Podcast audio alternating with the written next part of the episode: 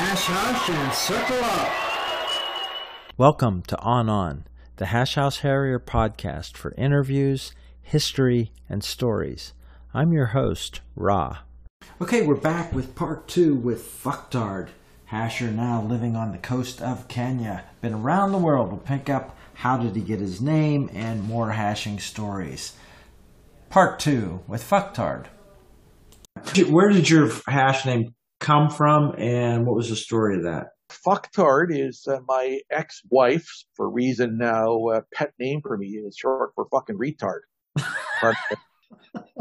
and yeah, somehow uh, the RA in Kabul got wind of it. I may have actually dropped the hint. As you know, we're not supposed to like the name yeah. or pick our name, but you know, he suggested it surreptitiously among three or four of our, my friends. And guess what? Covered with flour, covered with beer in the middle of winter. I think it was from my birthday. My birthday is the end of January. I'm forever known as Fucktard. Yeah. F A T A R D. Yeah. As hashers probably know, if you meet people and introduce, they probably assume that you're really smart if you have that kind of hash name. But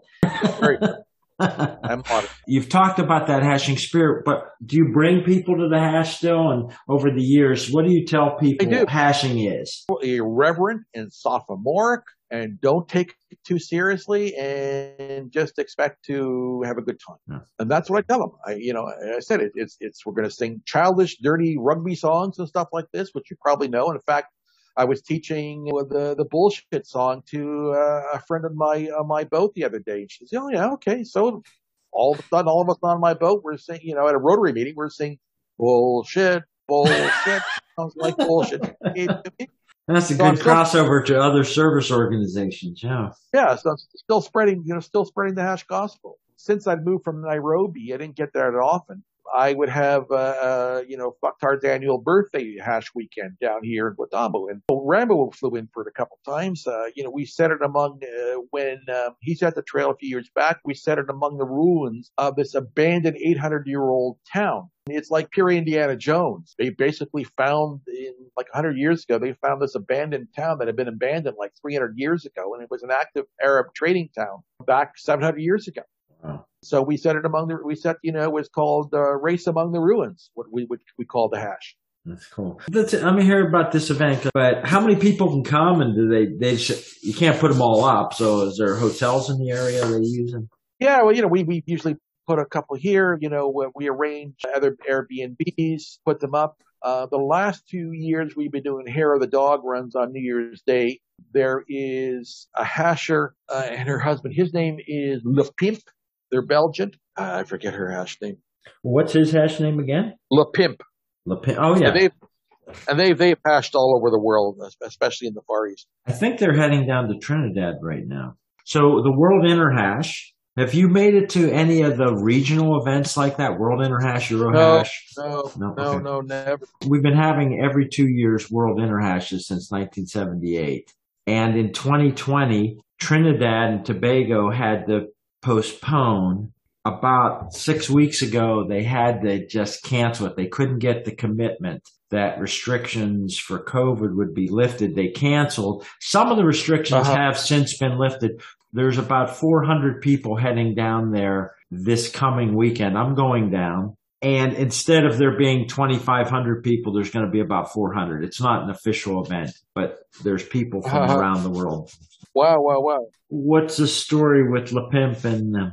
They are, were from, they were, I think the original Nairobi hash. They somehow reached out to me. They wanted to go sailing. So I took them sailing and I found out they're hashers or we knew, they knew I was, you know, doing sailing to the hash. And we got talking and then said, yeah, we're here Christmas. Let's, so let's organize something on New Year's Day. So last year we had a hash New Year's Day and this year as well they had a hash on New Year's Day. And last year we, one from Nairobi who was in Watamu came. Plus, we had a bunch come up from the South Coast hashes uh, from Mombasa and Diani, and I, we ended up taking the hasher sailing the next day. Did you ever meet Arhole? I think so. Yeah, Arhole happened to be in ta- in Nairobi and reached out and said, "Hey, we're having a hash." It's so great. I'm coming down. He actually set up the Mombasa hash years ago. Oh, okay.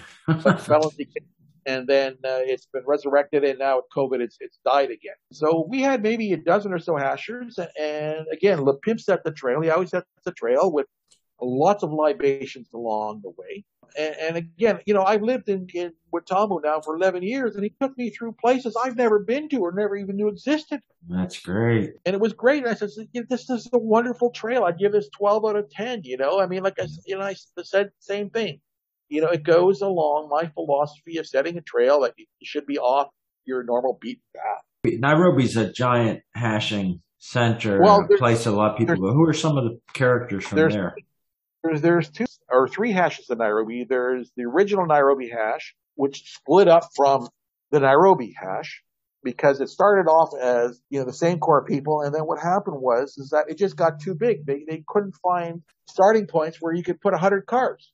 hmm We call them the big hash, which is probably 75% African, 25% Mzungu. And the little hash, the original Nairobi hash, which is what I belong to and still profess allegiance to, is the reverse. So about 75% Mzungu or expat, Hmm. 25% African.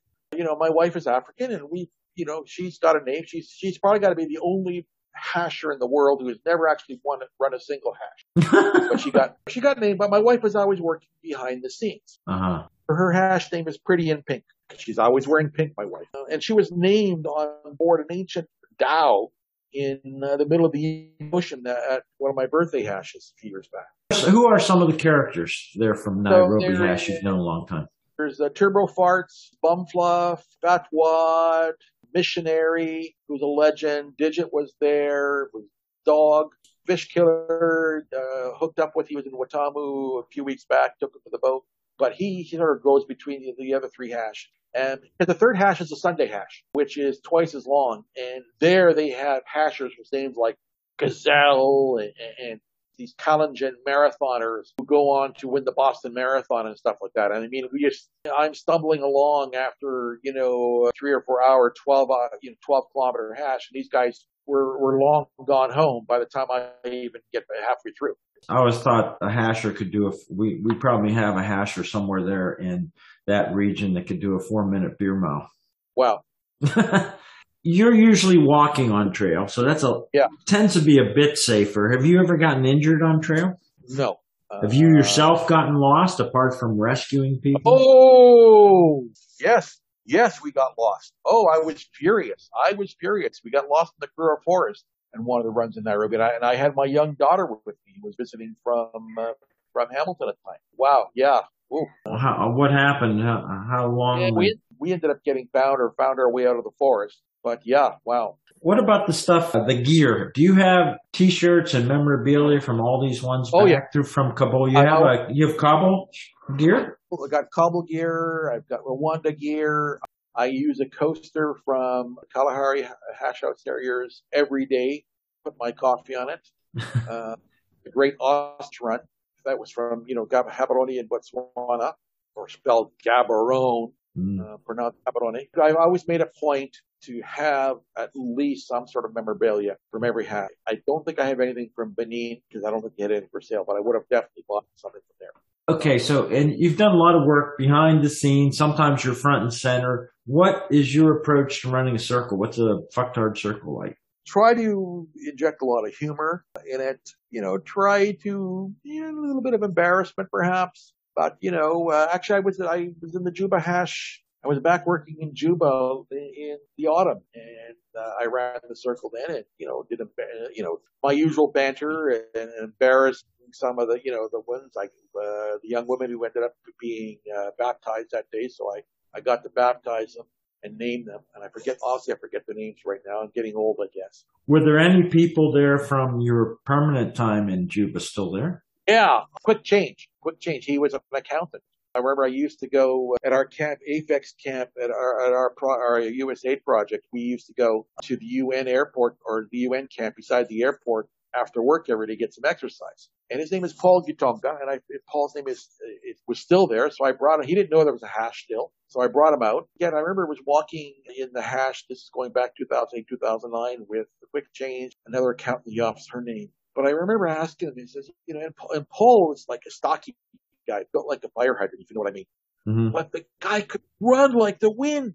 And, and I said, what is it with you Kenyans? You know, I mean, you know, uh, is it, you know, you get all this, you're, you're, you're such fast runners. You get this, you know, you get this experience running from the lions and tigers in the jungle. And, uh, and both him and I forget, Patricia, I think her name was, says, no, it's from running from the, we get experience running from the police. yeah. Everybody's gone to different places in their life, but uh, places like Kigali, it is uh, Mille des Collines, the famous hotel that people probably Yep. heard of from the movie Hotel, Hotel Rwanda. Rwanda, yeah. It, it- the name means, of course, a thousand hills. So there, Oh, yeah. there's some steep place. What's it like on the coast? Is it a flat area now where you are in Watumbo? Yeah, it's it's it's flat to uh, wade in hip deep in water along the beach because it's all beach and rock. Uh, Le Pimp had set a trail that went through the bush, started off at the beach, ended up going through some bush, uh, found some interesting drunks. In fact, some some young woman followed us along, either stoned out of her mind or drunk, followed us along, kept hoping uh, someone was going to give her a drink. Uh, then finally we ended up leaving her there. She followed us for probably two miles, so I had no idea if she was going to be able to find her way home. We went to the beach, and on the beach we had to wade around these these rock formations. And it was maybe what hip deep, it was maybe knee deep. Yeah. But was deep enough you had to put your, your bones above your head. And then we stopped at uh, some reggae bar or, you know, beach bar, uh, uh, obviously on the beach. Uh, and then from there we went uh, and had dinner at Moto Pussy. Uh, what's it called? Pussy Moto, which we translate, Moto means hot in Swahili. Hmm. No, Hakuna, Hakuna Pussy Moto. No hot, translate as no hot pussy. And he's an Indian guy and it was, he has this, built this magnificent, uh, block of, or condos. I, sorry, I have to learn to speak English again or American again. Right on the beach. So we, he put on a dinner there for us, uh, which was great. So you've got over 15 years of ha- hashing experience now across a lot of different continents and areas. Has there been changes and has Nairobi hash changed over the time you've been out in and out of there over the last decade? Honestly, uh, like Nairobi sort of went into decline the past couple of years, as did most hashes because of COVID. Sure. You know, yeah, there's there's politics involved uh, in the Nairobi hash, and every hash, I guess. And, and there's even a point in time, uh, you know, I love hashing, the, even the Juba hash, which I love. I actually had to leave because I had a conflict. Hmm. And to me, no what it is, whether it's rotary or it's hashing or whatever, if it stops being fun, step back. Yeah, life short. That, yeah, that would be my advice. I don't have time for this. We're here to have fun. I mean, and if you take yourself seriously, you got a problem. I think the problem was with you, not with me. And again, like I said, I'm here to have fun. You don't like the way I set the trail? Fine. You know, I remember getting into actually, you know, a shutting match and almost got to fisticuffs with a German hasher in, in Juba, which I ended up taking the lead. Says, fine, I'm done. And came back after some prodding after several months with uh, Steve Rossiter convinced me to come back. Well, what's the biggest weekend or event you've been to? Because you've been to these hashes that are kind of very stereotypical, 15 to 20 people, maybe a little more all around the world doing the same thing. Have you been to any giant or bigger weekend events? No, nothing really. You know, the weekend, you know, the weekend events that I've hosted down here in Watamu for my birthday hash is basically been it. Uh, and again, I think the first year we actually, the first year we had well over 30, we had over 40 people limited to the first 35 because the old dhow, you know, this Arab style of a fishing boat with a lateen sail, you only had a capacity of 35. So we had to limit to the first 35 where we did our circle. Hey, we forgot to mention the Erbil hash. in Yeah, Iraq. let's talk about Erbil because if you mention to people hashing in Iraq, they've heard about or been to the green zone, sometimes red zone hashing. But Erbil was for quite a while when I was there left out of being a war torn city. What was your experience there? Oh, it was an amazing place. It was just like a normal city. There were shopping malls. So our chief of party made sure that we went up to the branch office in Erbil, I think once every four weeks. So we can go to a movie, eat dinner out, go for a walk. I mean, there was a beautiful park there. Anyway, you found out there was sort of revived the hash there. I, I forget his name now. He's living, we're still in touch again. He's an accountant in California now. Actually, I think he was Lebanese or Syrian born, but living in Erbil, which is Kurdistan. And it was just an amazing place. It was just like a normal place. Again, it was, it was great fun to go up there. I mean, we could go out after dark and walk in a park and, and have a drink at a restaurant. It was just like compared to Baghdad. It's know. kind of funny to say, oh, we could go out after dark and have a drink somewhere. And it, it's kind of jaw dropping and astonishing, but that's it. So trail, it sounds like a very traditional thing. Was, were you using flower marks there? Was that ever an issue?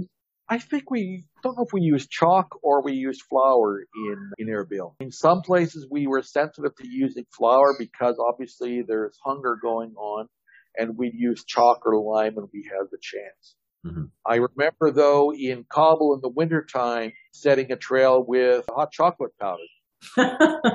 And I think I think I even did that all you I pulled used that trick again uh in Golden Horseshoe. You know, just marking the snow that way. It's just astonishing to me how many places we've hashed in common. And it sounds like we probably have never been in the same place.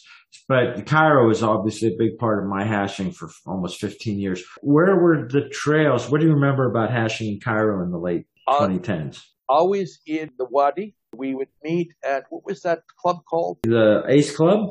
Ace Club. I always would meet at the Ace Club. And then from there we'd carpool to the Wadi somewhere. Uh, that was just surreal. Just un, I, I, pardon, I don't know if you got to bleep it out, but just unfucking believable. The beauty of it, the challenge of it. It was just what, to me, what hashing was all about. It's kind of like a moonscape, a desert moonscape. Exactly, exactly. And it was just so amazing to be out there. And I used to think, oh, geez, you know, why are we always in the wadi? Actually, a couple times we did, we did a hash through, uh, we would do hashes in the town. Did a hash once up in, I can't remember the two names of the town. Uh, what were the two export places? I can't just think of them right now. Uh, the, Katameya? one, the one down in the south end, Maadi? uh, Maadi, Maadi. We remember doing uh, some hashes in Maadi, uh, starting at the Ace Club.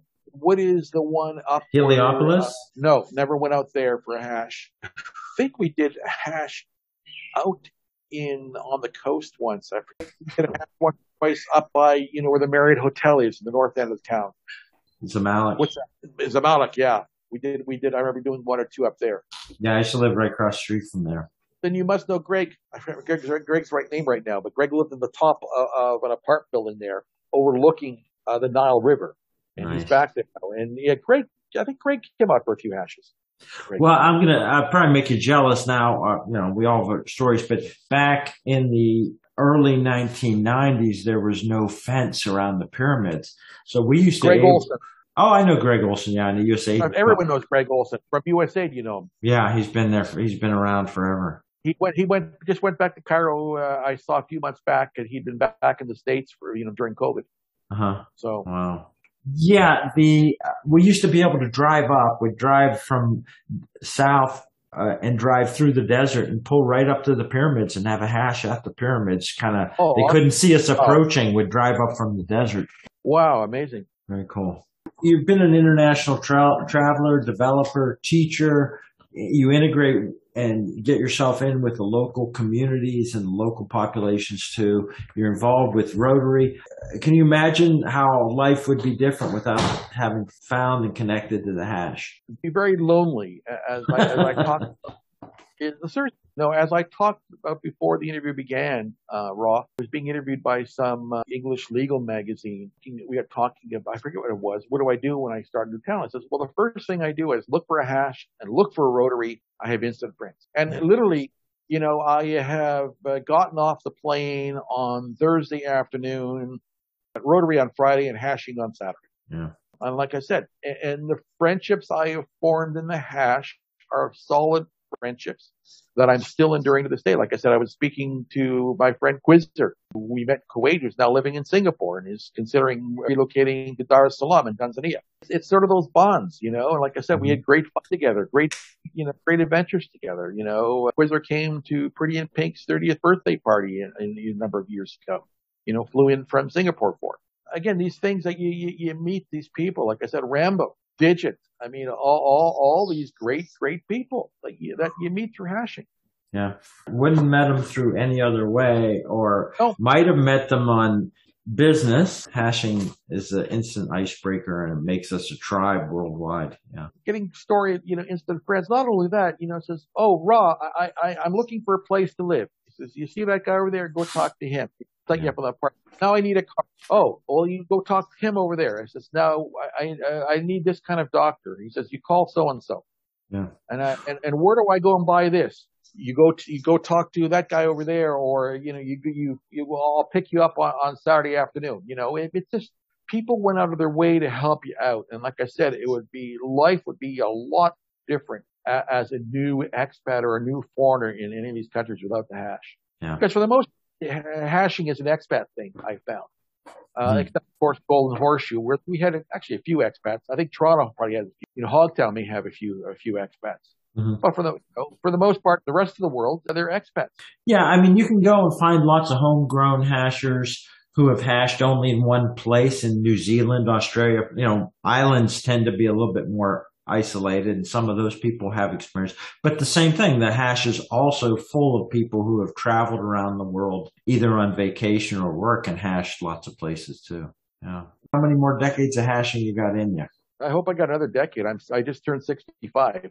Oh, good for Uh, you. I I don't turn six. I don't feel 65. I still feel 28. But you know what they what they what they say, Raw. You know the leading cause of injury among older men Hmm. Is is them still thinking they're younger men. yeah, your brain's still 18 and Yeah, it looks at the, we can look at the world. I do i did masters track. I think covid has caused me to finally retire. I was running steeplechase and all this stuff and i'm just saying you know i got to stop doing this. I don't want to fall down over a water barrier and and have a life affected anymore. It's time to quit running. Yeah. Yeah, yeah, yeah, yeah. On on, eh? All right on on let me ask you one standard question so i have it is the ra always right Rule number two, which is, in case of doubt, refer back to rule number one. The RA is always right, and I actually have that sign made up on my yacht or my sailboat. Number one, the captain is always right. You know, and a few other rules. And, and number five is, in case of doubt, refer back to rule number one. Yeah. So on the hash, the RA is the captain of that boat. Absolutely, absolutely. Well, thanks to Fucktard, world traveling hasher, and now sailboat based hasher on the coast of Kenya. Go visit him. This is the On On podcast. Hasher voices, hasher stories, hasher history. New episodes every week. Until next time, On On, this is Raw. To close the circle, here's the hash anthem sung by Mother Hash. Swing low, sweet child.